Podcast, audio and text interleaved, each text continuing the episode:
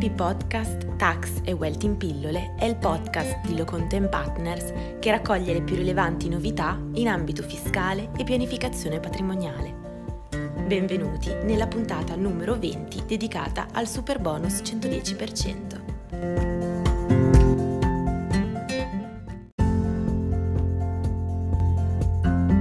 Ecco il primo quesito.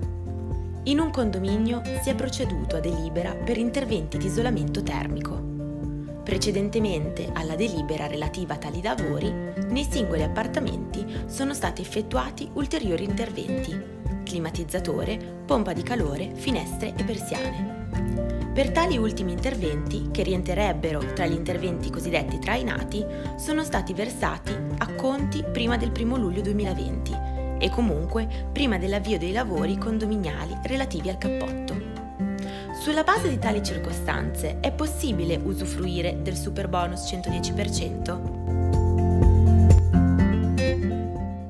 La circolare delle entrate 24 del 2020 individua gli interventi cosiddetti trainati specificando che trattasi di tutti gli interventi di efficientamento energetico di cui è l'articolo 14 decreto legge 63 del 2013, cosiddetto ecobonus, nei limiti di detrazione o di spesa previsti da tale disposizione per ciascun intervento, e dell'installazione di infrastrutture per la ricarica di veicoli elettrici negli edifici, di cui all'articolo 16 ter dello stesso decreto legge 63 del 2013.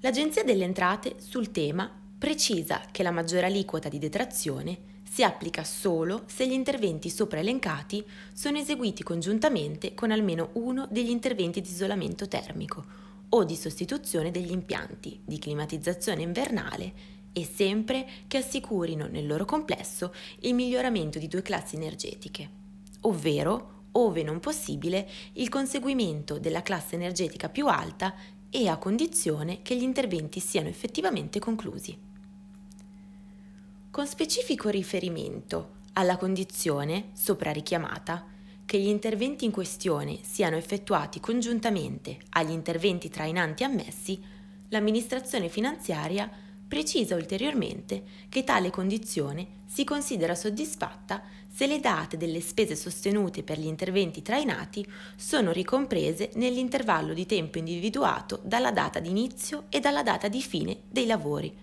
per la realizzazione degli interventi trainanti. Ciò implica che, aggiunge l'Agenzia, ai fini dell'applicazione del super bonus, le spese sostenute per gli interventi trainanti debbano essere effettuate nell'arco temporale di vigenza dell'agevolazione, mentre le spese per gli interventi trainati devono essere sostenute nel periodo di vigenza dell'agevolazione e nell'intervallo di tempo tra la data di inizio e la data di fine dei lavori per la realizzazione degli interventi trainanti. Posto quanto sopra, con specifico riferimento alla fattispecie posta, gli acconti versati per gli interventi definiti trainati possono non, consider- non possono considerarsi rientranti nell'agevolazione, sia perché sono stati versati prima del 1 luglio 2020, sia perché, in ogni caso, gli interventi potenzialmente trainanti non erano ancora autorizzati né tantomeno iniziati. Bene, la puntata odierna termina qui. Vi aspettiamo venerdì, sempre alla stessa ora, con una nuova puntata della rubrica Super Bonus 110%. Lo studio Lo Content Partners vi augura una buona serata. La risposta è positiva, ma necessita di alcune specifiche. La circolare ministeriale numero 24E ha chiarito che, poiché il decreto rilancio individua all'articolo 119, comma 1, lettera B e comma 9, lettera B, tra i destinatari del superbonus, le persone fisiche al di fuori dell'esercizio di attività ed impresa, arti e professioni, la relativa detrazione riguarda tutti i contribuenti residenti e non residenti nel territorio dello Stato che sostengano le spese per l'esecuzione dei correlativi interventi agevolati.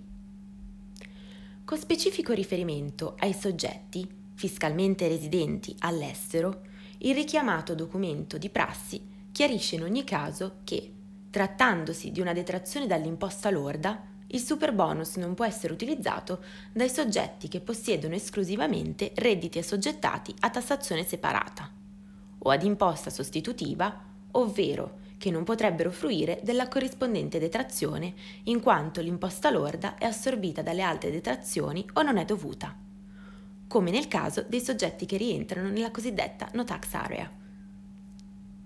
Tali soggetti, tuttavia, possono usufruire, in luogo dell'utilizzo diretto della detrazione, ai sensi dell'articolo 121 del de- medesimo decreto rilancio, dell'opzione che prevede la cessione del credito, ovvero lo sconto in fattura.